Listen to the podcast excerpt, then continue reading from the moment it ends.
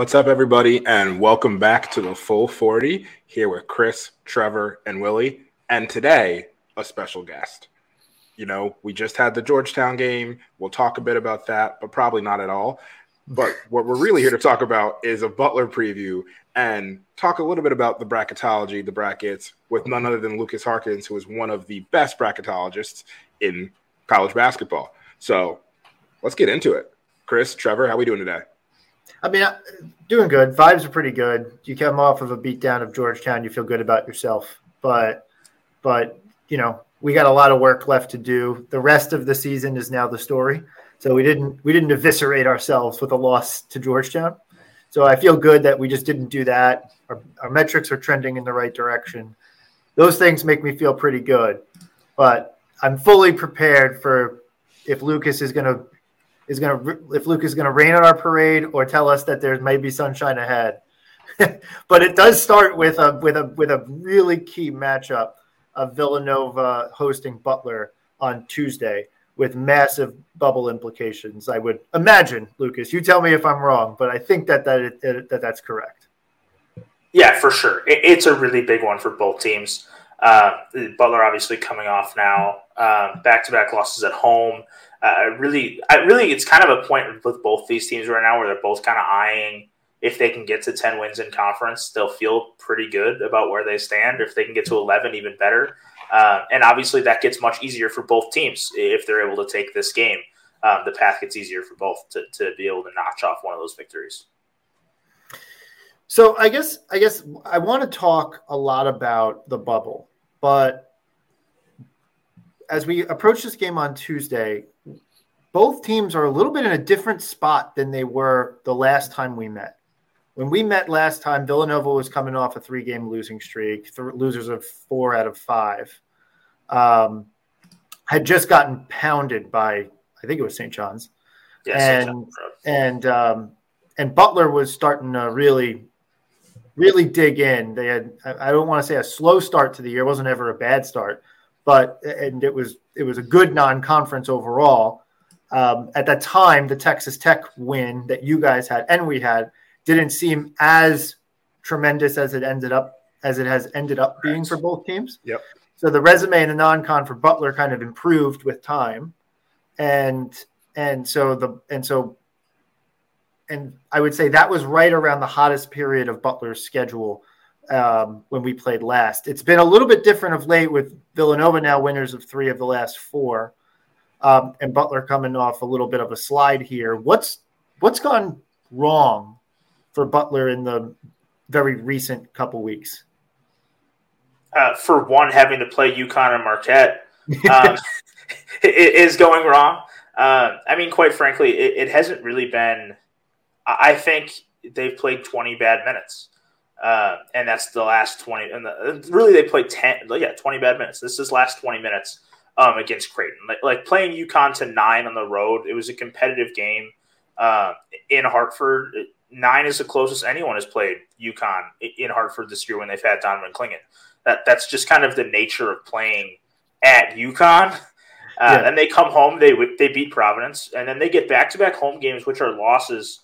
But it's gonna be it's gonna be really tough for anyone who's obviously no one else in the league has done so. But to win at Marquette and at Creighton, and then get them at the home at home, they're both better teams than Butler is, and and the odds that they were going to sweep both, even coming home for the second leg of it, I thought were pretty low. Um, the Marquette game, they were competitive. They got it to two with, with three or four minutes to go. And, and, then Creighton, it was the worst half of basketball Butler has played this season. The second half of that game, I think, was the worst 20 minutes they played. Yeah, that game was rough. I watched most of the second half of that game, and I was frankly shocked. Um, I, it just felt like Posh was trying to force action. It, it, just felt like there was nothing. Everything was hard for for Butler yeah. in that second half. Yeah, I, I, mentioned Posh trying to force action. It just felt like they couldn't get anything.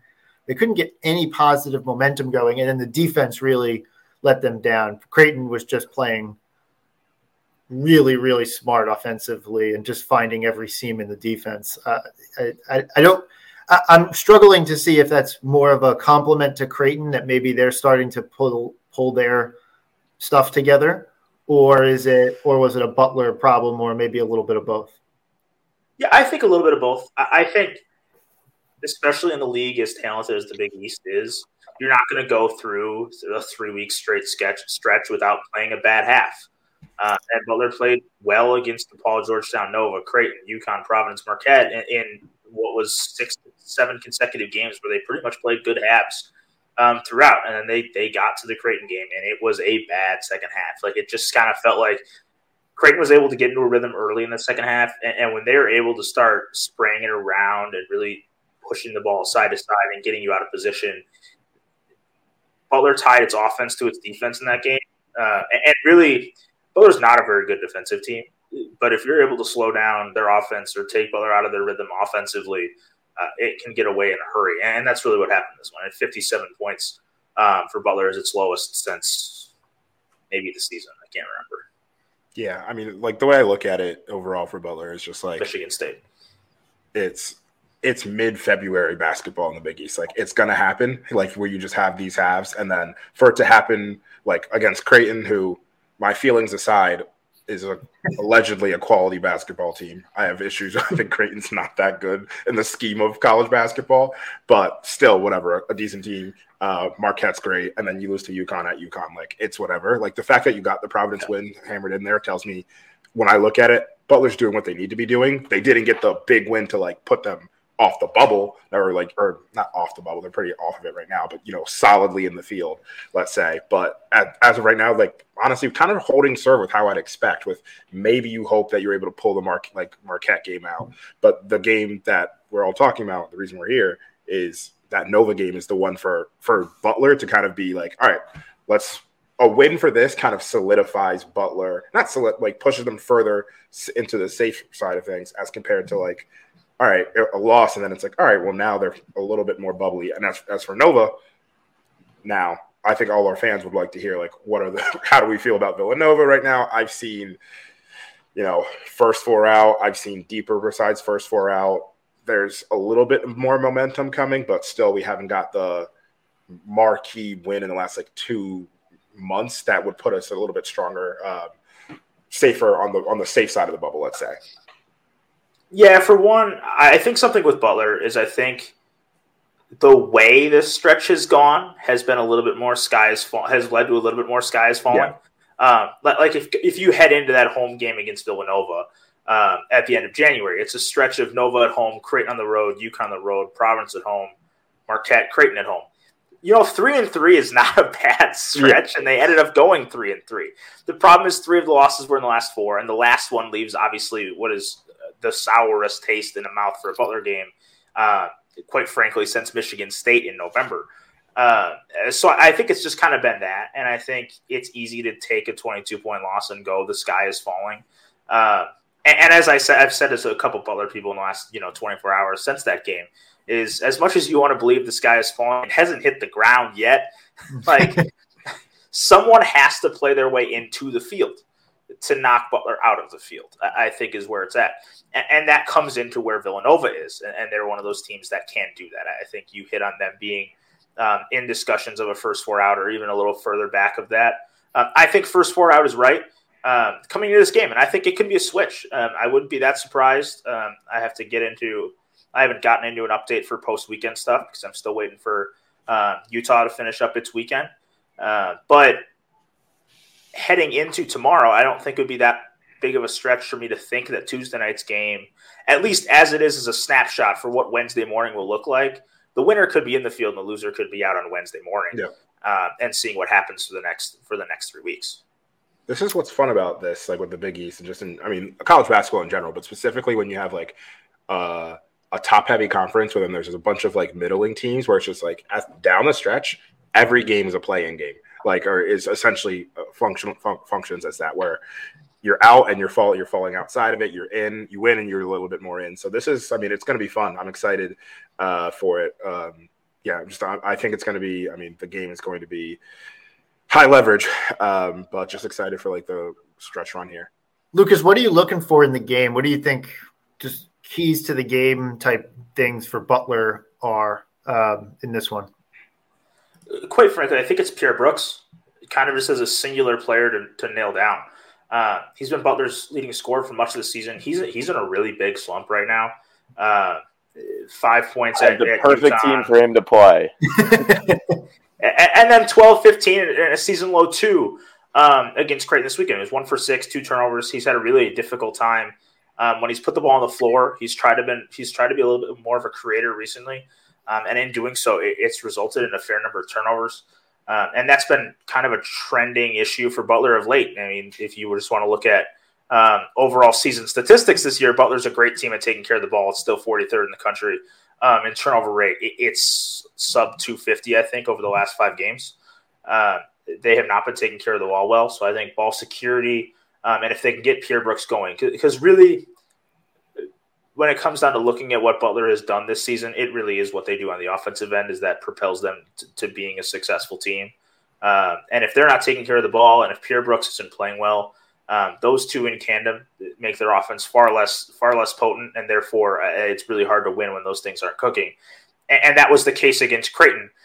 But not only were those two things not cooking, neither were DJ Davis and Jahmyl Telfort. It was kind of a, a mix of, of all three of Butler's offensive weapons just had bad days Yeah. um, in that game. And that's been something that I've noticed as a trend for Butler this year. They've been significantly better away from Hinkle Fieldhouse than they have been at home this year analytically. Um, Sounds and, and that comes back to their best wins this year being at Creighton, at Marquette, Yeah. a- and and Boise State being the fourth best win behind Texas Tech. That was on a neutral court. Uh, their best wins have all been on the road. Their best performances, quite frankly, have been on the road, even in their losses.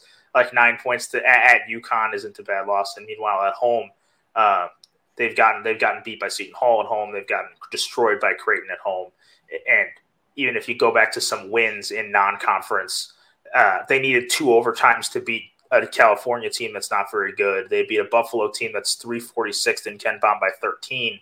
Eh, They've been a better team away from Hinkle, and that's such a weird thing to say, um, especially for a Butler team that has been um, as successful as it has been at Hinkle, especially against um, you know the, the fans that I'm talking to on this podcast.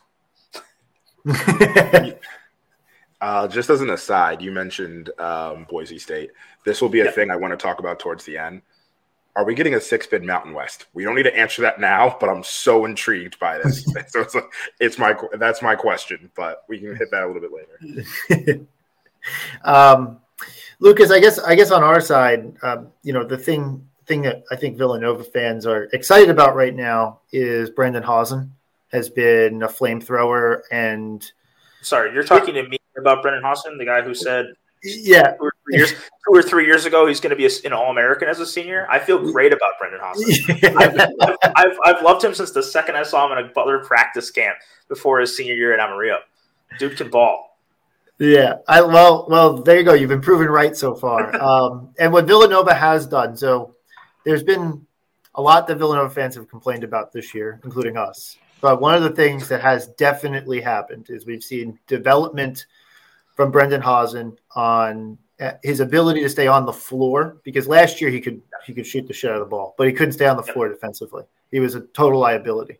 This year he has graduated from he's graduated to Below average, but not running off the floor. yeah, no, yeah, I would agree, and and also finding some moments where he can find a timely read on a on a defensive set where he can create a turnover and stuff like that. So he's found him he's found himself in a in a position where he's probably our sixth or seventh man, I would say, but he's getting significant minutes and earning significant minutes because he just stretches the defense, even if he's not shooting or making a lot of shots. He is stretching the defense out and forcing the, or letting the rest of the guys go four on four.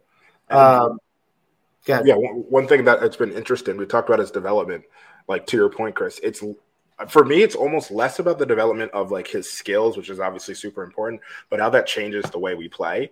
Like the fact that now, to your point, when we run a zoom action and he's coming off of like he's flying over the screen, um, and he gets the ball and people hedge out hard on him. He's now not just chucking a three or picking up his dribble. It's now like a quick pull up and a dump down to the person diving. And it's things like that where I'm like, ooh, this is this is interesting. Like he's doing a really good job of this, and it's just adding wrinkles and new, um, just honestly new wrinkles to the offense, which makes us more dynamic, which makes us like just look better. I mean, we've said this, we talked about this in the beginning of the year, but like Dixon was getting doubled all season. And now what we finally have started doing is putting Hausen when he's on the floor on the same side as Dixon. So if that double comes, you're giving up a wide open three to Hausen, or it's getting rotation immediately, and then someone else is going to get a high quality shot from it if we're moving the ball the way we should be. So honestly, his presence, if we like we talked about at the beginning of the year, like glue guy or X factor, like if we're going to make any sort of push, I don't even want to use the word run, for making any sort of push towards being an actual tournament team, he's that X factor, and he's already showing like, hey, like I can, I can do this. Yeah. I'm getting like uh, end of sophomore year for Donte or end of Donte's redshirt freshman year vibes, kind of on just like you said, not like he's going to put the team on his back and carry us somewhere, but just that um, when he plays well and gets his opportunity and, and can stay on the floor for extended periods of time, the team just looks different. Um, that 2017 team yep. was like dragged by Josh Hart for the majority of the year. Yeah. And um, Donte really started putting it all together towards the end of that. Uh, towards the end watch, of that year. Yeah, I still uh, watched the Wisconsin game where he had like eight straight, and I was like, "Oh my gosh, he's doing it!" And then we still we lost, but yeah. So that's. Uh, I, I, won't show. I won't show you the other half of my room. I got Hinkle here. I got the Devin Harris jersey over there. So I, I grew up in Wisconsin, so yeah, fair enough. I'll take that one. The the thing that I'm looking at is is it's going to be a battle of wills when Butler has the basketball, right? Like Villanova's defense has proven to be top tier in the conference. You know, I guess this side of UConn when they're when since UConn's had Clingan back, but the number two in adjusted defensive efficiency. Um, and so, you know, and and obviously Butler's offense is strong and can and can really score in waves. It, it's it's kind of a. It, I think that side of the ball is going to be is going to be really interesting. Can Villanova clean up the boards because it's the one area from a defensive you'll, standpoint? You'll, you'll be fine there. You'll be fine there. Don't okay. worry about it. um, it's not something Butler does particularly. It's not part of their scheme either. Butler's not an offensive rebounding unit. Yeah. So I, that that's the one area where I'm, I'm, interested to see. I mean, obviously, the way the last game played out, um, Villanova fans felt good about that game for about two thirds, and then felt really, really fucking bad about that game for the last. Speaking of the sky falling, yeah, yeah, two thirds is even uh, like conservative. I felt great for 86% of the game. let's say let's say 96% leave the final four for the number four in, in a Butler uniform for DJ Davis. Yeah, yeah, that's effective, which effectively won the game. That's yeah, yeah. and some shoddy uh, half court defense towards the end of the game. Since, sure. since, Vill- since, Villanova is more apt to give up the 11-0 run than to get an 11-0 run, I, I doubt the game will start the way it did last time. Um, I'd be more I'd be less shocked by it starting with an 11-0 Butler run. Uh, I but I feel pretty help, if it helps, if it helps, that hasn't happened yet this year. Butler fell down 11-0 to Nova and 15-0 to Providence. Shot. Unstoppable, unstoppable object meets movable force. Like whatever you call it, whatever you want to say, however you want to say it. So uh, yeah, I'm in, I'm interested to see. I mean, I, look, I think I, I, think Villanova. I think at least in our shoes, and we'll get into the bubble conversation this does feel must win E. It's not fully because the three games at the end of the season for Villanova, like yeah. it, it, theoretically Villanova sweeps them and loses to Butler and loses to UConn and beats Georgetown. So I guess that mix of that mix of four and two or whatever is theoretically enough. But man, a home opportunity at the Finn versus a team that we had we had you guys on the ropes last. It, it feels like this has to be the one that we get. Yeah. I think, yeah, I, I would agree with that. I mean, barring us taking care of business, you know, and, and to go back to go back a bit to what you guys were discussing earlier, even like, and I get that I'm one of the like biggest Brendan Hausen fans outside of the main line, but yeah. like I, I, I, it was genuinely like I was very happy as a Butler fan to see only four minutes in the first matchup. Uh, and I know that given this recent stretch, that will not be the case yeah, that, um, on Tuesday night. Obviously, we'll be shocked if it is. I will be flat out shocked if that happens. Uh, you know, the, the good thing is, is our coach has never made a bad rotational decision in his life. So, so. yeah, true. he's, he's, he's, ten for ten or whatever you want to call it. Yeah. no, right, it's, well, one thing I wanted to call out was just like I, I just like I you mentioned Pierre Brooks. I just always go back yeah. to Jahmyl Telfort. I've like I think he's yeah. been such a huge. Uh, he's Butler's best player. He's, he's been a huge addition. Um, yeah. And it's similar like to your Brendan Hausen story. I, I live up in Boston, and two or three years ago, sure. I went to Northeastern game, and I was like, who is this kid? Like he was popping off, and I was just like, not even playing like upstairs. Like, who is this kid? And then I was like, he's going to be an interesting up transfer in a couple years, and here we are, and he's yeah. The best player on a good Butler team. Like this is, yeah. so I'm really excited. I mean, I when I whenever he's not playing us, and I'm watching, like, I love this guy. I love how he plays.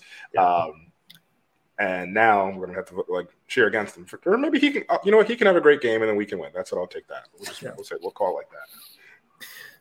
So, do you guys want to do a quick ad run, and then we'll jump into the uh, we'll jump into yeah. the bracketology session? That's good for sure. me. Today's episode of the Full 40 is brought to you by Homefield Apparel. Homefield produces some of the best quality vintage collegiate apparel on the market. You won't find better game day gear anywhere else. Homefield has the ultimate collection of old school logos and looks with the best quality around. Shop t shirts, crew necks, hoodies, bomber jackets, and more at homefieldapparel.com. Don't forget to use code Nova Insider for 15% off your first purchase. That's code Nova Insider at homefieldapparel.com. All right, we're back. Um, so I guess maybe um, I, I, guess maybe the, the the the question that I have here is there's there's six teams clogged up in the middle of the Big East. Um, Butler, Villanova, St. John, Xavier, Providence, Seton Hall. Is there at this juncture is are any of those six teams? I understand that conceptually, if any of these teams like win out or make a big run or whatever, that they theoretically could find their way back in. But is there any teams in that six that have fallen out of the bubble conversation in your mind? No, I don't think so yet. Um, I think it might be getting there for a couple. I think St. John's is in trouble um, with its loss today as well, coming at home. Uh, they were already 56th in strength of record 74th in KPI coming into the day. Uh, it's another loss. Uh, they've they've lost so many of their good opportunities so far this year. I think they're going to have a really tough time getting there, and especially because the knock on St. John's uh, right now is they just don't really have the quality of wins that the other teams in the league, if you're looking at, at a Butler or a Providence um, or, a, or a Villanova uh, or a Seton Hall, like they just don't have those quality wins. They're now only 14 and 12. And when you talk about the quality wins that they can still get, it's limited. They hit Georgetown twice still and DePaul in their last five games. The, the only games they have that are quality left are, are, quad one games at home against Creighton and then at Butler.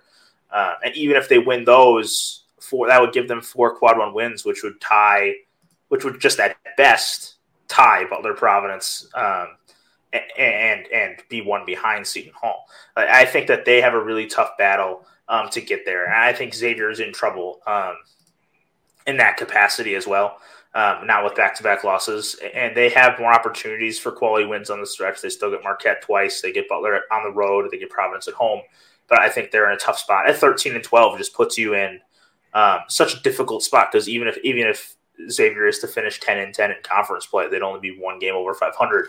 Uh, in which case they need to win two in the Big East tournament to avoid just being 500 on Selection Sunday. That's not going to cut it. Um, I think those are the two in the most danger of falling off the bubble conversation um, of that group. Whereas I think uh, the Butler, Providence, Seton Hall, Villanova group is a touch closer. Slash, um, two of those probably in the field today. So I guess maybe let's go to that side of the coin. Who I, I gathered that you have Butler in the field right now. Are they? I expect that to be the case. Yeah.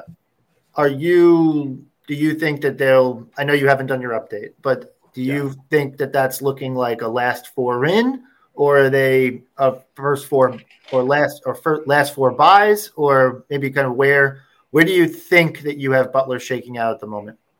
Yeah, I think Butler will be somewhere between three and six, the last three to six in. So I don't know if they'll be in the last four in or last four buys, but they'll certainly be close to that conversation.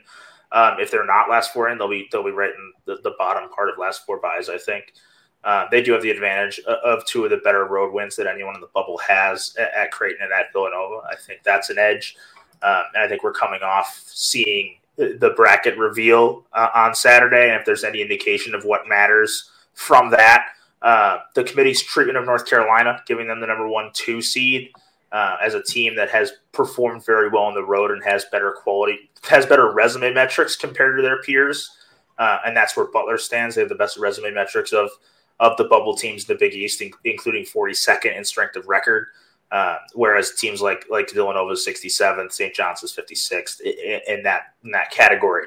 So I think that Butler would probably be in that area.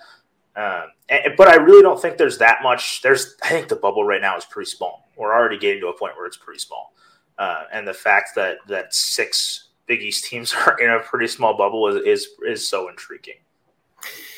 Is, is it going to be a? I mean, maybe a more theoretical question.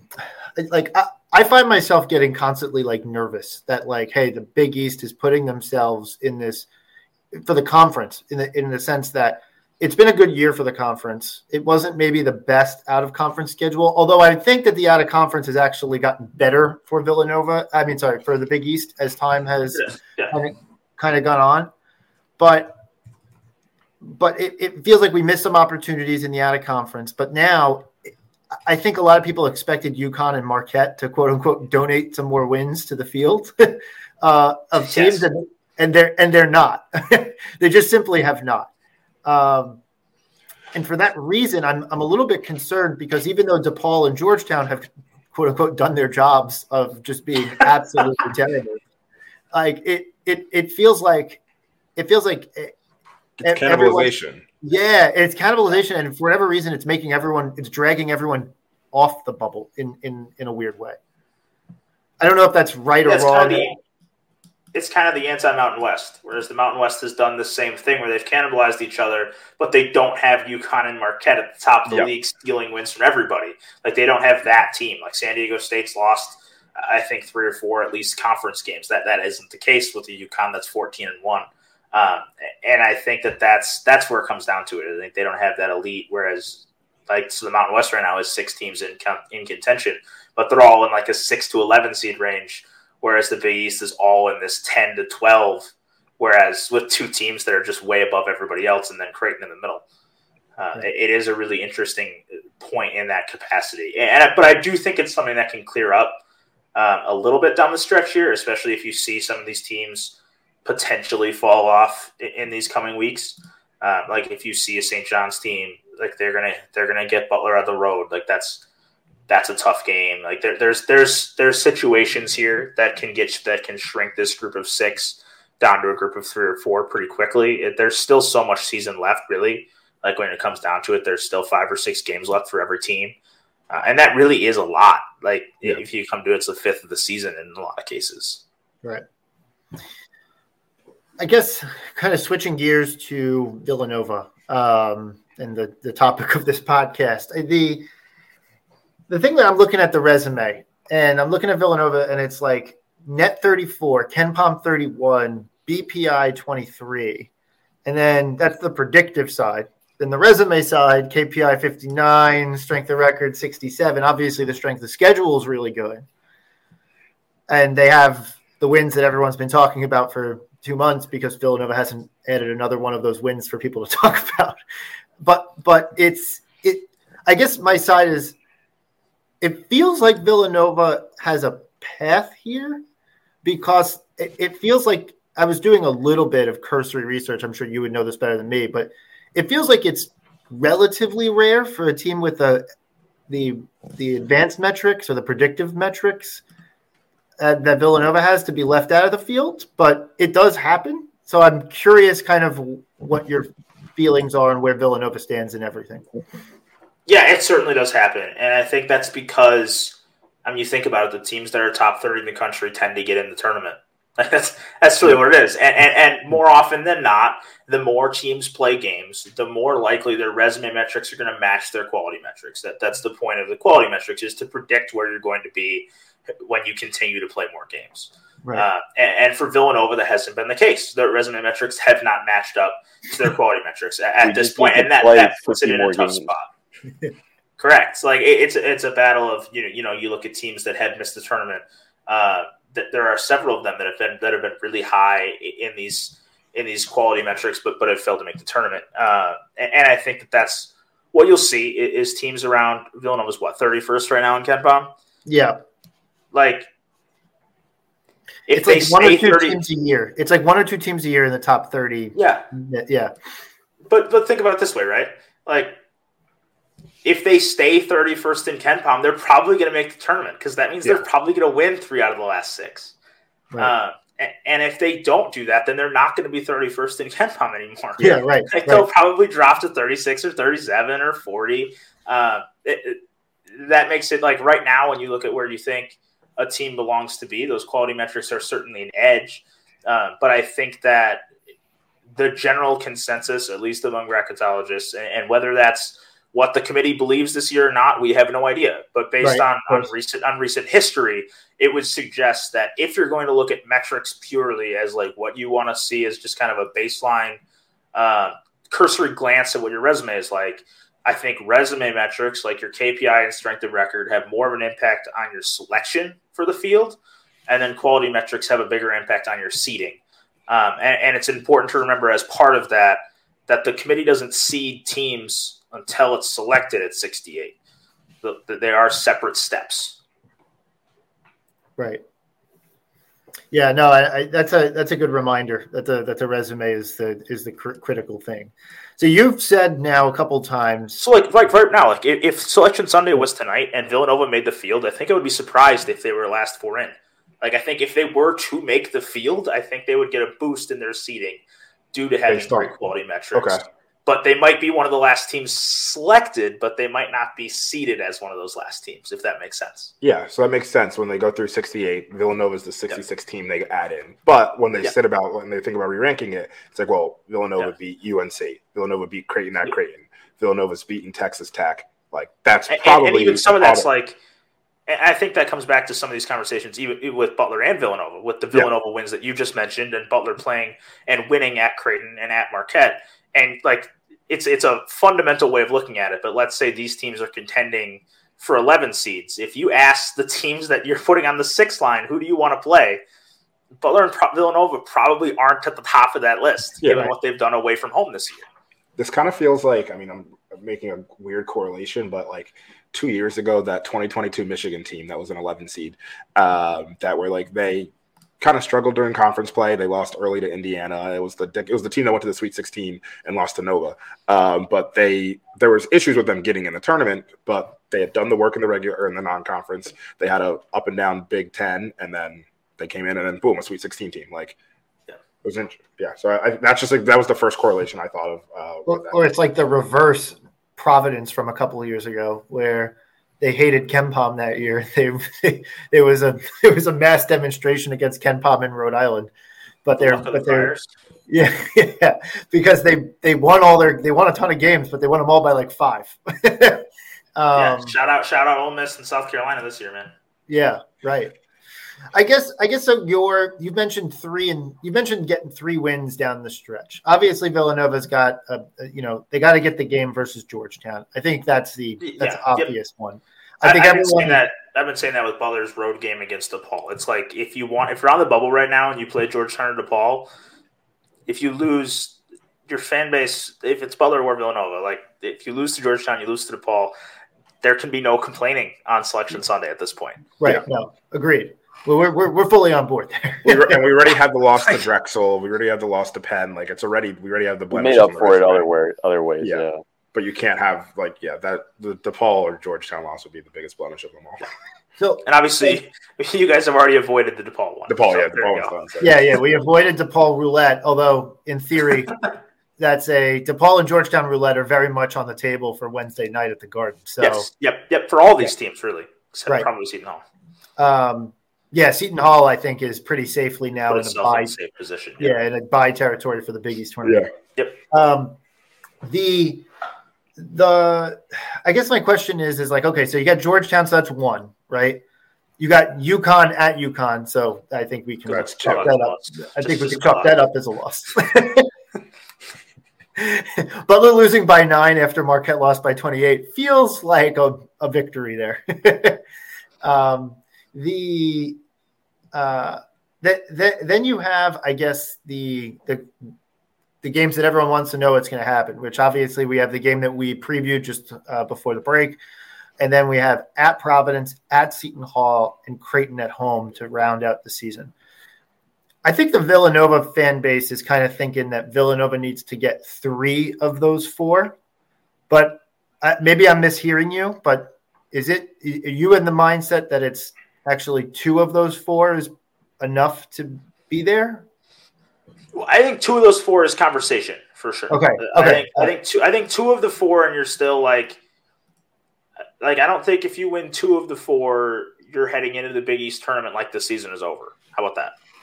Like, I guess, like, I think, yeah, yeah. Like, it's, not, it's not, Big East or bust. It's correct. Yeah. Like if it's if it's at two, I think you're like you're in the Big East tournament. Okay, we can make a run here and make a push. Um, and three, I think you're sitting in a little bit better position there. Uh, but obviously, it, as this this is you know a constant hedge that every bracketology person will use of relentlessly course. for the next month and a half, is every bubble conversation comes with the caveat of what other teams have done right uh, down this stretch, and especially for even just even within its own conference with Villanova, like three of the final games are against bubble teams, but there's there's two others they don't play. Right. Um, like they can control a bit of their own destiny when it comes to picking up um, a split with Butler and a and a sweep of Providence or a sweep of Seton Hall, but they can't do anything about uh, those other two there, two there with, with St. John's and Xavier. St. John's so, might so be taking care of themselves. Yeah, St. John's is taking. Correct, correct. Yeah. Tino is down horrendously, and I would just like everybody to listen to our season preview where I said uh, that I don't think anything special is going to happen there this year. Um, well, what's happened that's special is the post game comments that he just had. Yeah, no, I, I've been smiling throughout the pod because I've been reading tweets and seeing that kind of stuff, and I'm just it's you know the the uh, uh, watching somebody's downfall and me happy because I prayed for it. Um, oh, so. the um, so I, I, guess if you had to pick a win that Villanova could get down the stretch here, like, and and I know it's got to be multiple, two, three, whatever. We can debate that, but like, is there any of those four games, Butler at Providence, at Seton Hall, Creighton at home, of any of those four games? Would stand out to you as like, hey, this one is like would be like a really good linchpin in, to, to round out this season? I, I actually want to kind of like take that question and add something else to it. This is what okay. I was thinking about. What's the when you from a committee perspective, what's the value of all right, Villanova doesn't win at home, but they beat Providence and Seton Hall on the road. They get those two wins on the road, but everything else they drop and then beat Georgetown at home. Like let's say you beat Georgetown. What's the value of like it, is there more I believe there should be more value on the road wins there. But how does that? How would the committee? How does that affect seating? It's a little tricky because because the road wins would really help, but then if you're concluding that, then you're then you're dropping a quad two game at home yeah. to Butler as part of that, um, mm-hmm. which which would detract. But I think to your point, I think there's there's potentially more value in having swept a Providence or having swept Seton Hall than being swept by Butler, if that makes yeah. sense.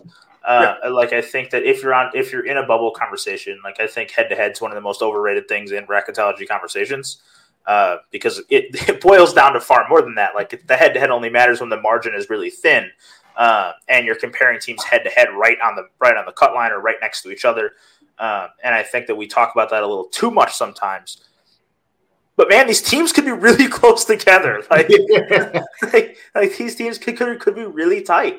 Um, and if that's the case, um, then having those kind of games, um, having already had wins over Seton Hall and Providence at home, um, having a chance to, to really assert that we're definitely better than this team, um, which you can't do um, in, in, a Butler game coming up. I think there's there's certainly an advantage there, especially when you can brag when if you could brag about a road win over. Yeah already having having a road win at Creighton, the neutral site wins at North Carolina and Texas Tech, and to some extent Memphis. Um, I'm pissed off at them right now.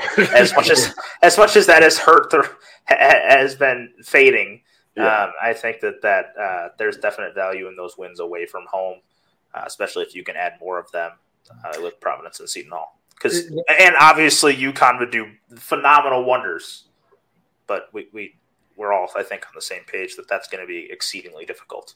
Yeah, I don't think anyone's sitting here being like, oh, we just got to get that game against. we just we just got to find a way to get that game against uh, against UConn. No, I did like that's yeah. If if we were if we if we felt like yeah, if we felt like we needed that game against UConn, I think we would be having a conversation that was more along the lines of what the conversation you just had around St. John's and Xavier. Like, yeah. like you, okay, you need UConn to pull you out of the out of the like the Undertaker sitting up in the yeah. like that that GIF. Like that's that's kind of the conversation. If we needed to beat UConn, that would be the conversation that we'd be yeah. But yes, I feel like if we beat UConn, then I we can get two more wins and we're, we're good. Yes. Um, yeah. So, so oh. First, for, so you're kind of in the understanding that you got to do it and whatever. You're kind of in Villanova circling in the first four out or yeah. second four, next four out category. Yeah, I think that's about right where they should, right where I would have them, and that's coming into this Butler game. Obviously, like I think right. a, a, home quad two win over what would be another bubble team that could be playing its way out at the moment with Butler uh, I think there's certainly something there. It, it, it will come down to obviously how other teams perform and if there's going to be bid stealers that that occur. Um, but I think Villanova is definitely in the mix, and, and, I think that not only are they in the mix, the mix is, as I said earlier, it's it's it's shrunk pretty quickly. Yeah. Um, and the teams that really have a chance here, uh, and there's really not many teams that are playing their way like really into consideration. Like you can make an argument like Iowa picked up a big win this weekend but they're still 81st in KPI, 72nd in strength of record. Like they're really, really far on the outskirts compared to these other teams that are close to the cut line. Like it's it's shrinking down to you know five or six teams on the outside that can really make a push in. Um, and I think that that for some teams that have been falling towards the cut line, they forget that you know teams have to play their way in to knock the teams that already were in that position. Yeah. I, I feel like that's just the thing where typically you see teams are more likely to play themselves out than play themselves in, and then it's just more about you staying, yeah. Yeah. like holding serve where you can to get in that position. Um, yeah, I, I, I completely agree there. I'm just like looking at all these bubble teams, thinking about like yeah, I have my notes play. that I have going on. So so Providence and Seton Hall. Let's yeah. let's maybe talk about them and I don't want to say they're two peas in a pod because it's not exactly the same from a resume standpoint, Though they have some similar there's something similar about them, but Providence is super weird because on paper, it feels like yeah, they're top 60 in the predictive metrics, 43 BPI, um, KPI 60, strength of record 46. Strength of schedule is not necessarily a, it's not an asset, but it's not a detraction. But they're and and they have the wins versus Creighton, Wisconsin, Marquette, and not a bad loss. They don't really have a blemish on their resume. I mean, maybe their worst. It's kind of hard to have a blemish. Don't play a quad three game. Right. Yeah. Fair enough. um, and, but maybe the biggest blemish on their resume is that we pounded them at, at at, at home. But like, but other than that, the they are it, I just don't know what the committee is going to do with the Bryce Hopkins thing because they amassed they amassed two of those wins with Hopkins. I think the Creighton win after Hopkins goes down kind of goes back in time and revalidates those wins to some degree, but it all came at home. So I guess what what does the committee do? What what do you think Providence needs to accomplish here down the stretch? Yeah, Providence, I think, is really tricky because as you hit it, like what are what is the committee going to do with the Bryce Hopkins situation? Uh, and, and, even that goes into an overtime home win over Butler, which was their last game with a fully healthy Bryce Hopkins.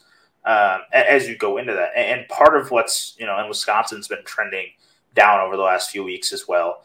Uh, and you look at the thing that I think is the biggest. You mentioned the the blowout loss to Nova, but I think the two really black eyes of sorts on Providence's resume. Uh, is a two and six road record for one, um, two and six in true road games, and one of those wins is DePaul, uh, which does nothing for me, and I assume does nothing for the committee. Uh, winning at DePaul, and, and secondly is yes, they've played a better non-conference strength of schedule than some teams on the bubble. I'm looking at Northwestern, Nebraska, TCU, that kind of group of teams. Uh, but 240th in non-conference strength of schedule, significantly below like a team like Villanova, a team like Butler, a team like Xavier, all of which are top 20 in national strength of schedule, and all of which play top 100 non-conference strength of schedules. Um, and I had it earlier, like they're zero and zero in quad. I think that's thing. I think quad three is the most underappreciated portion of a resume that there is, uh, and because those are semi quality wins. Like they matter more than just feeling, oh, we beat up on quad four opponents. Um, and I do think there is a difference between being like an 8 0 or 9 0 in quad four versus seeing double digit wins in quad four. I think there's there's some eye test, like just not eye test of watching the game, but an eye test of like what you see on a sheer screen is, is a high major team that played 10 quad four games, I think can be a detractor um, for Providence, but but I do think that they've they've as you already hit on asserted some things with with beating Creighton um, at home without Hopkins, and then although with a recent fade they, they beat St. John's home without him, um, and they've obviously put themselves into a better position than the rest of the bubble teams out sans Seton Hall. Um, as far as potential seeding in the Big East, with being eight and seven and still having a game against Georgetown remaining, uh, which should be a win to get to get over 500, to get more over 500. But I think they're going to be really tested with, you know, they're only going to be favored in two games the rest of the season, uh, yeah. and one of those is going to be is going to be a tight one at home against Villanova. Uh, so, so I think they're a team that's right in the mix. It's just it's so hard to separate this group right now of really all of these teams with Seton Hall, Providence, uh, Villanova, and Butler. I think are really really tightly meshed together. For all these teams that are coming up, is there a matchup that you're most like? All right, this is one that's going to tell us the most uh, for between any of the six teams there? Is it and is it maybe Tuesday? like, which one do you think is most important? Yeah, it, it could be Tuesday. Um, I think I'd probably lean towards something maybe a bit later, like maybe yeah, maybe it's Seton Hall Villanova on the sixth.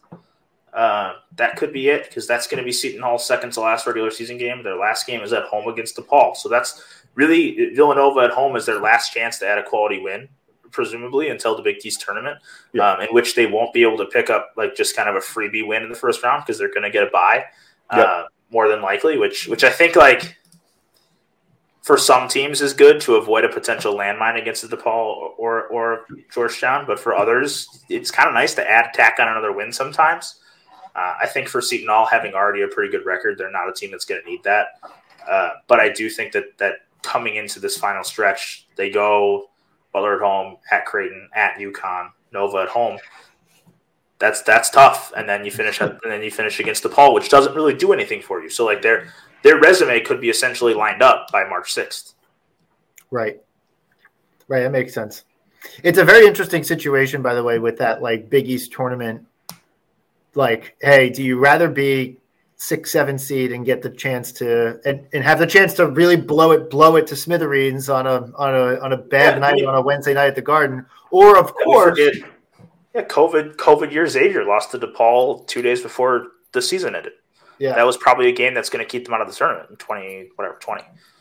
Yeah, but the but then the other side of the equation is that hey, okay, you get past that team, and then you don't have to play UConn at MSG. is is the other is the other like benefit of that equation is you get a you get a win, and then yeah, Marquette and Creighton are tough, and I'm assuming that Marquette and Creighton are two and three, but I think yeah. Seton Hall can jump in there. Certainly um, can be there.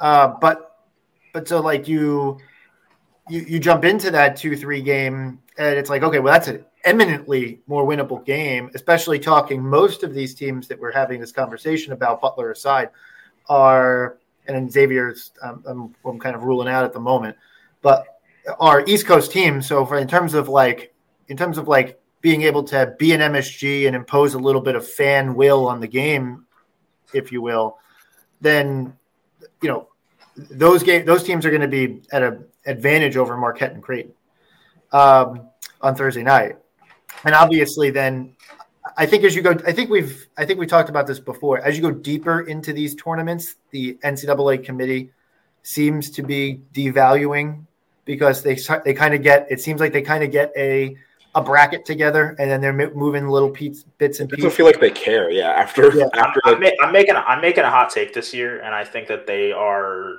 uh, without knowing anything on the inside of it, my bracketology hot take this year is the conference tournament will mean more than they ever have because they've gotten more backlash than they ever have the last two or three okay. years. Oh, like I think, we'll, I think, I think we could see a reversion into like those games really, really being impactful this year. Whether or not that happens remains to be seen. Whether or not I actually take that into account when I put my final bracket in also remains to be seen.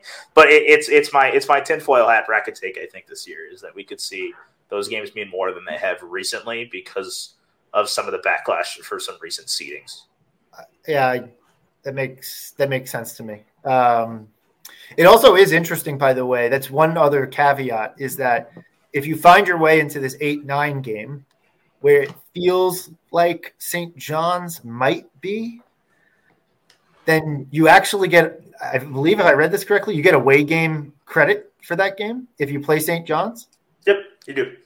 Yeah, because that's always been the case. Yeah, and they're not treating it as a neutral. Yeah, no, I, I, I was confused that it it's was. It's your neutral site for everybody except St. John's. It's a home game for St. John's and a road game for teams playing St. John's. Got it. That's always that, that. I did not know that. That's an interesting fact to me. Um, which would, I guess, also mean that Villanova's loss to Drexel at the Wells Fargo Center is a home loss, or uh, but nevertheless. Um, okay, so Providence, where do you? I guess going back to Providence, where do you have them at the moment? If you had to give a, a roundabout thing, are they in the field or are they just on the outside? Yeah, I had Providence as my third to last team in um, okay. coming into the weekend. Um, and I think that that's probably about where they will stay. Uh, DePaul does very little for me, especially when um, it wasn't a blowout. And, and, yes, before any Providence fans get at me, I'm aware it's a 12 0 run by DePaul that makes it an 11 point game. But the odds anyone is really paying that much attention to it, yeah. Um, I think are pretty low. And the fact is that that, that metric wise, it's an 11 point game, and that, that's really what it comes down to. Um, and that what could have been a nice boost, their metrics turned out to actually be a three spot drop over the weekend um, on KenPom as a result of it. So I think they'll probably stay there. Obviously, beating DePaul doesn't do anything to really change a resume, but it also certainly doesn't hurt. Um, and, and, you look at teams like Wake Forest missed an opportunity. Um, Seton Hall did get one that might be able to push it ahead, maybe. Um, Villanova doesn't really wow me from this weekend either. Um, Utah did get a win tonight while we were on this podcast. Um, that might be enough, but but Utah's been, been fading pretty quickly here too. Uh, there, there's there's a whole lot of of ifsies if you go pretty much I don't know, Texas A&M on down uh, of my seedlets from the weekend that, I, that I'm intrigued to yeah. see where they end up with um, early tomorrow morning or, or late or early Tuesday morning. Is is Providence's name of the game is kind of is it a little bit hold serve and win the games that you have to win big to to move the metrics to move the metric needle a little bit? Is that is that all they have to do? Like, can they go two and three down the stretch? With with maybe like a blowout over Georgetown, and that could be enough? Or do no, I don't think to... so. No. Okay. Yeah, I don't think so because I mean I think one thing that is at least somewhat discussed in bracketology stuff is, is record against the top three quadrants. Um, being being like games that have value, like just for the most part, except unless it's a loss, you can generally throw out quad four games in, in a lot of cases. Um, and for Providence, they're they're seven and nine um, against the upper two, upper three quadrants this year because they haven't played a quad three game. Uh, whereas you look at like seven and nine versus um, some of these other teams in the mix. Uh, let's see if I can pull it up here. Uh, I think Butler's nine and ten. Um, let's see. I think Villanova is eight and five. Uh, first three quadrants is 10, 10, 10 and 11. Oh, sorry, um, sorry. First three, sorry. I was thinking just Q. Yeah, ten and eleven versus Butler's nine and ten. Uh, a, Seton Hall's nine and nine. Providence doesn't have the quantity of those wins compared to those other teams at seven and nine. It also has a worse win percentage in those games at seven and nine. Uh, and, and, I think if you look at being, if you think that one of those two wins is is Georgetown, yes, that's a quad three game, but it doesn't really. It, it would help in some capacity, but I don't think it changes very much. Uh, there, I think they're going to need at least two here down the stretch.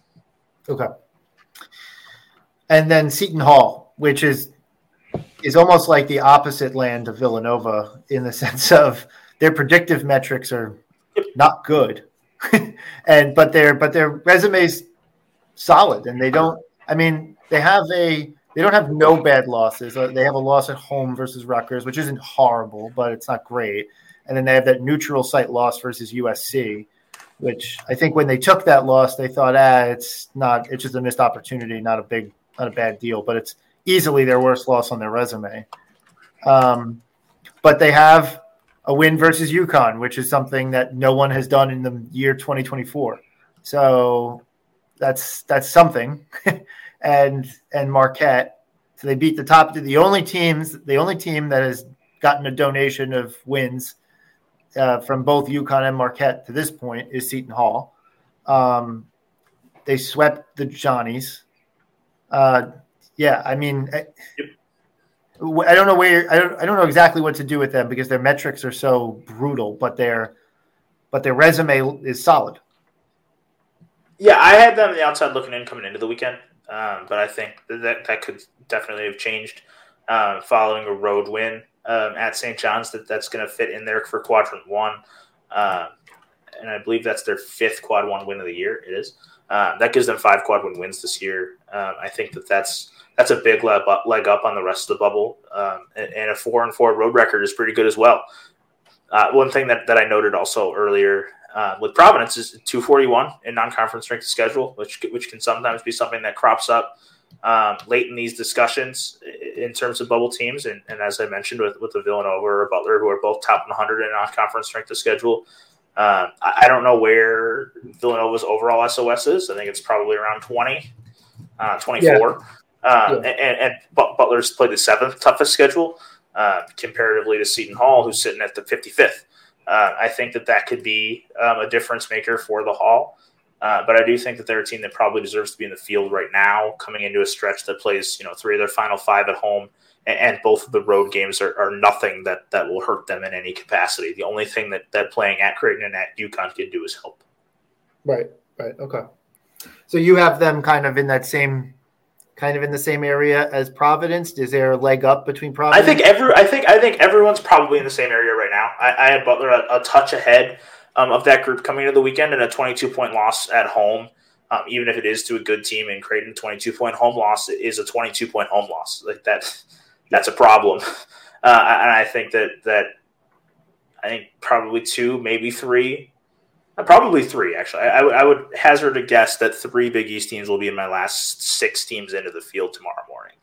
Uh, okay. I, I, I, would I would expect that to be in some order, Butler, Providence, and Seton Hall with Nova in the first two or three teams out of the field. Okay.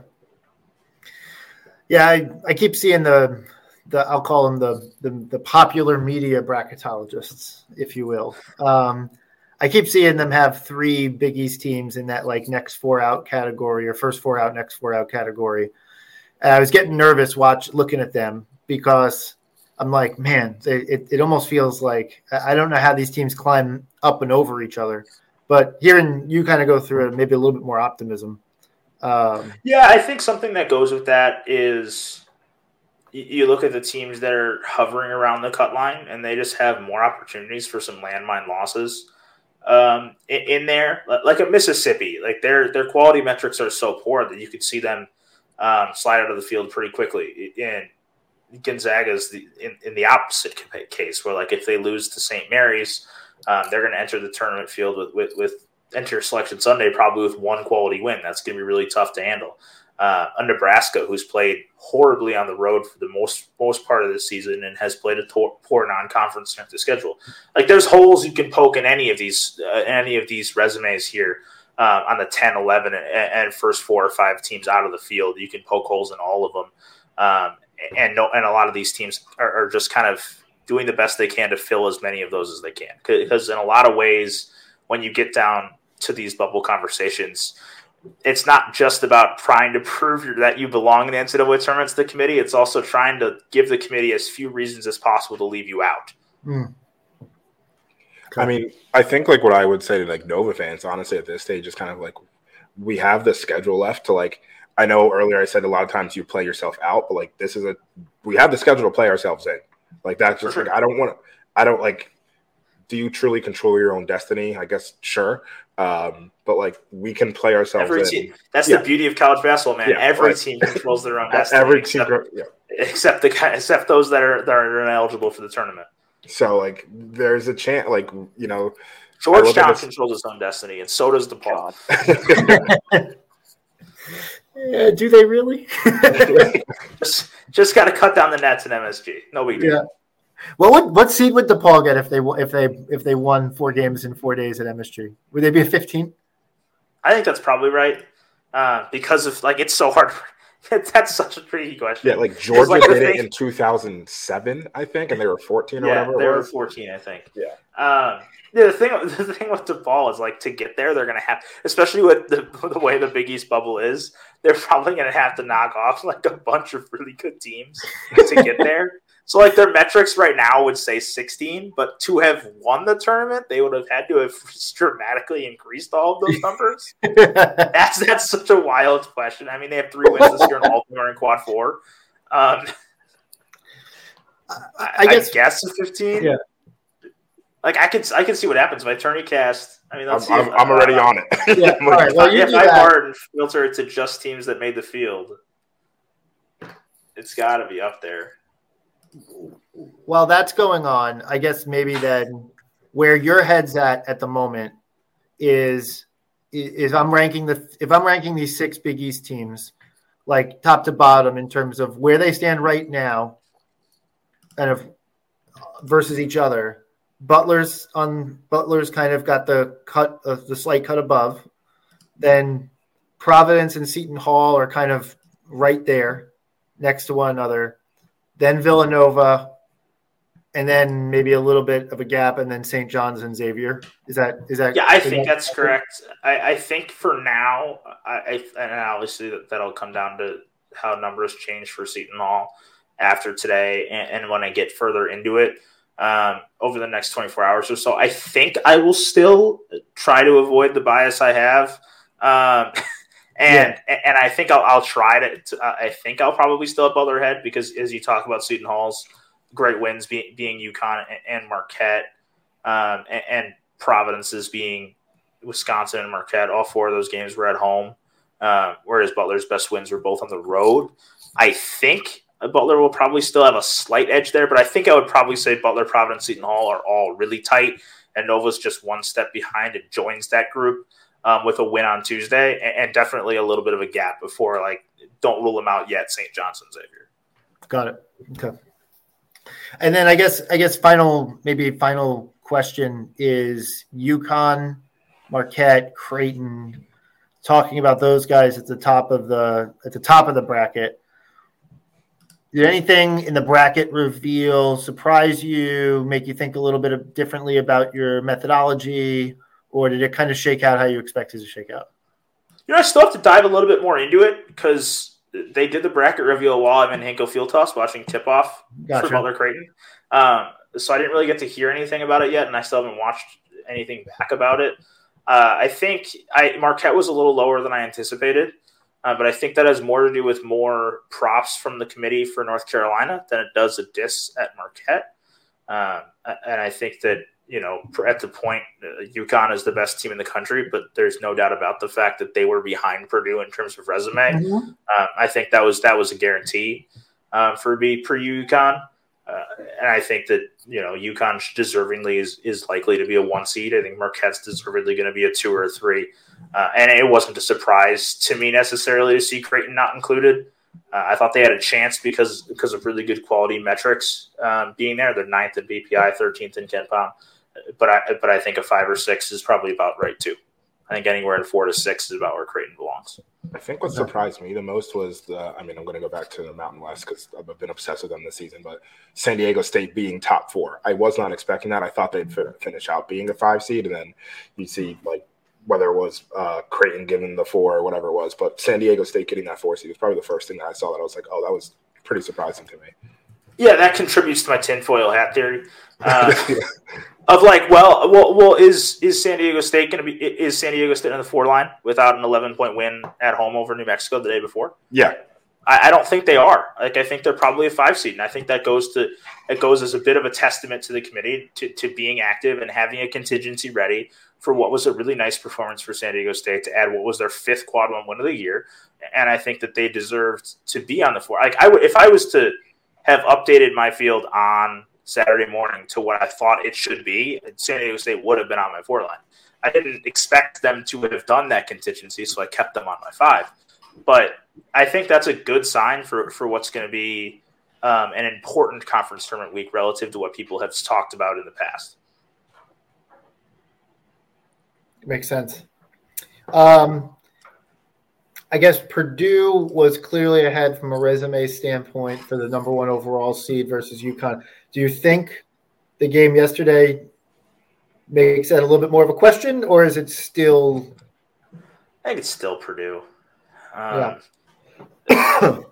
Let's say UConn goes into Creighton. I think they're at Creighton this week. I, I think that's mm-hmm. right. on Tuesday. Yeah, they go into Creighton this week and they mop the floor with them too. Is that is or are you thinking that, that can change things? Because right now the advantage there is Purdue has seven top half of quad one wins, and UConn has five. Two two is a pretty significant difference there um, at the top of the standings. Uh, but it, it's certainly something that I could see happening. Is a jump because I think UConn is has been has proven to be by far the best team in the Big East. Um, and, and, it still has big opportunities left. As you mentioned, they get at Creighton this week, but they also still go at prop at Marquette uh, and Providence, but I was meaning Marquette more than anything. Uh, whereas Purdue, you know, they're going to have Illinois on the road, Wisconsin at home, Michigan State at home. They all these teams, both of these teams have tough games left, uh, which I think could shift if one of them gets hot and the other one drops one or two of what is very reasonable against tough schedules for both Purdue um, and UConn that they could drop two here in the last five. Um, if that if that was to be the case, I could see them swapping on the one line. Uh, but I think it's pretty locked in that they're going to be um, one seeds come next month. Gotcha. I think only thing I think UConn fans can find an excuse to get pissed off about anything, but but I think as long as they're in the East region, I think they're going to be pretty happy. Can't because... wait to be the reason they they lose the number one overall seed. and also, like, it, it, also shouldn't matter much. Like, Purdue's going to get the Midwest. UConn will take the East. Like, yeah, right. Yeah. If right. you reverse it, UConn. This isn't a matter of, of UConn versus Villanova for the number one seed, where yeah. you're talking about the East region being up in the air. And, and even if you want to go further, like Houston's going to probably want the South. Arizona's yeah. going to want the West. Like, UConn's there's no one else. Yeah, there's East. no one else who would take the East. Like UNC, if they were to somehow run roughshod yep. over the yep. rest of the schedule. It'd be and, and theoretic, theoretically, Tennessee, if Purdue took the Midwest, theoretically Tennessee could want the East. Yeah. Um, same with Marquette, but but I think that yeah, it, it's it sounds in pretty good shape to get yeah. the East. Yeah. Okay. If we're having a conversation about Tennessee or UNC being in contention for the East, it's because UConn faltered. And UConn has faltered, and, yeah. and at that point, no one in UConn is going to complain about it because they'll think the sky is falling and then win the national. yeah. How dare we not be national championship contenders? um, cool. Uh, I, I, I think I'm done with my line of questioning. I, I, mean, I want to ask about the Mountain West. It's just been like yeah. it's it's the most interesting. Uh, it's to me, it's the most interesting conference in college basketball. The top six in the Mountain West. Like, are we getting six? Like, I feel like it's not in stone, but like I feel pretty good about all six. Um, curious your thoughts of where you have them all. Yeah, I feel better now having Nevada come from behind and beat UNLV last night. Yeah. Um, which for some godforsaken reason I was awake to watch. Um, shout shout out USC for going to double overtime. Which at that point I was like, well, I stayed it for this. Might as well watch the end of Nevada UNLV. Uh, so I think that I think that that six bids is more likely than four. Yeah. Uh, but I still think five is probably the most likely situation. I think one of those teams probably drops out of the field, and if it's one of those two, I think it's probably Nevada um, or Boise State. Because uh, I don't, I don't think I think San Diego State obviously has put itself in great position. Yeah. Colorado State has done the same. New Mexico um, does have a really tricky schedule left. Uh, I think that that's that's kind of flown a bit under the radar, and that they had a really front loaded um, pretty easy start to the schedule in Mountain West, and so they jumped out to that six and two start. Uh, there's two and three over the last five. They still get Colorado State at home, Boise State on the road, Utah State on the road. Like it wouldn't be a shock if they lost all three of those games. Um, and if they do, things could get interesting. Uh, but, I, but I think more likely than not, this is a five or six bid league uh, with potentially two or three of those teams in double digit seats, though. Cool. I but like also, what I won't do is I will not rule out seven bid bound West yet. I won't. I refuse. Who are we talking about the seventh being? UNLV at home in the Mountain West tournament. You never know. Okay, there we go. Yes. like you just like I think the odds that they they that if that were to happen, they'd knock yeah. out one of the other six is really high. But like they've been, I mean, I, we saw it last night to some extent. They almost knocked off Nevada. I mean, they've been a they've been a kind of a giant killer in the Mountain West. Sometimes at points this year, they they swept uh, New Mexico and they beat Boise State on the road. That's yeah. a dangerous team. It's a dangerous team. They like barely lost to Colorado State to three by three or something earlier in the game? yeah. They're, they're good, but they're a good. They're a good team that can lose to anyone. Air Force by thirty-two uh, at home, or they can beat anybody. Like I think that and that's that that'll make that tournament at least somewhat interesting. I love the broad shoulders of the Creighton Blue Jays lifting the Mountain West Conference to glory. They, I mean, what they donate? Three wins to the Mountain West in the in the uh, out of yeah. conference. Yeah. Um, cool. Uh, Lukas, thank you. Um, yeah, this has been very illuminating conversation, and I think it's um, I think it's it's good to ground everybody and kind of like what the task ahead is. Um, and so I very much appreciate your uh, you coming on. Yeah, and the last thing I'll say, and this isn't just for Villanova, it's for Butler, it's for Seton Hall, it's for it's for every one of these Big East teams on the bubble. When you're this close to the cut line, unless it's the DePaul or Georgetown, one game doesn't define your season. Like as I said with Butler after its 22 point game, like the sky can fall, it's not hit the ground until like you're really out of it. Yeah. Uh, and that isn't the case with like a loss. Like if Villanova is to lose at home to Butler, which would be great for me. um, if that were to happen, like th- there's bounce back situations there still. Yeah. Uh, like, like, I think that, that there's, I think people over underrate how how much of a season five or six games still is. So it's, it's a good chunk of your resume. Good to have it. Thank you. Yeah. Now, I hope you guys are uh, really, really sad on Wednesday. That would be great. Um, this team can't hurt me. Um, yeah. I've decided. No, they can hurt me again. I've gone back to being able to be hurt again. Yeah, I know. Yeah, which is which. Which honestly, for me as a, as a another fan, like this season has been so weird in that like it feels good to be ready to be heartbroken. like after the last few years, it's just a difference of like I'm at the point where I'm like, okay, I can be disappointed, and then like I didn't really have a reason to be disappointed the last few years. So it was just just lost, just losing. Yeah. Well, I wish you the best of luck with the season after Wednesday. Um, and uh, and yeah, no, um, I really again appreciate you coming uh, and joining us here on the full forty. Yeah, thanks. Have a good one, uh, and you know, have a great rest of your week after Tuesday. Thanks, Lukas. Um, I don't know. Brian, Brian's... we awake? Anyway. Yeah. uh, Lukas, where can people find you? Uh, I'm at Hardwired Sports on Twitter. I've got Butler content up on Patreon. I've got national stuff, bracketology, Bubble Watch. Uh, I'm going to have some Bubble Babbles coming pretty soon as I'm just an alliteration uh, master right now. Uh, you can find all that stuff at Heat Check College Basketball. All right, there we go. Awesome. All right, Will, you just want to wrap it up? Yeah, because... and I guess yeah, for the rest of us, uh, well, so as we mentioned, so we have uh, Butler on Tuesday, and then we have UConn on Saturday. Um, we at the pod will probably be recording. I can't remember what we said, either Sunday or Monday of next week. Um, re- recapping Butler and uh, UConn, and then talking about um, the games to come, which are Georgetown and um, I think uh, Seton Hall. No, Georgetown no, and Providence. Providence.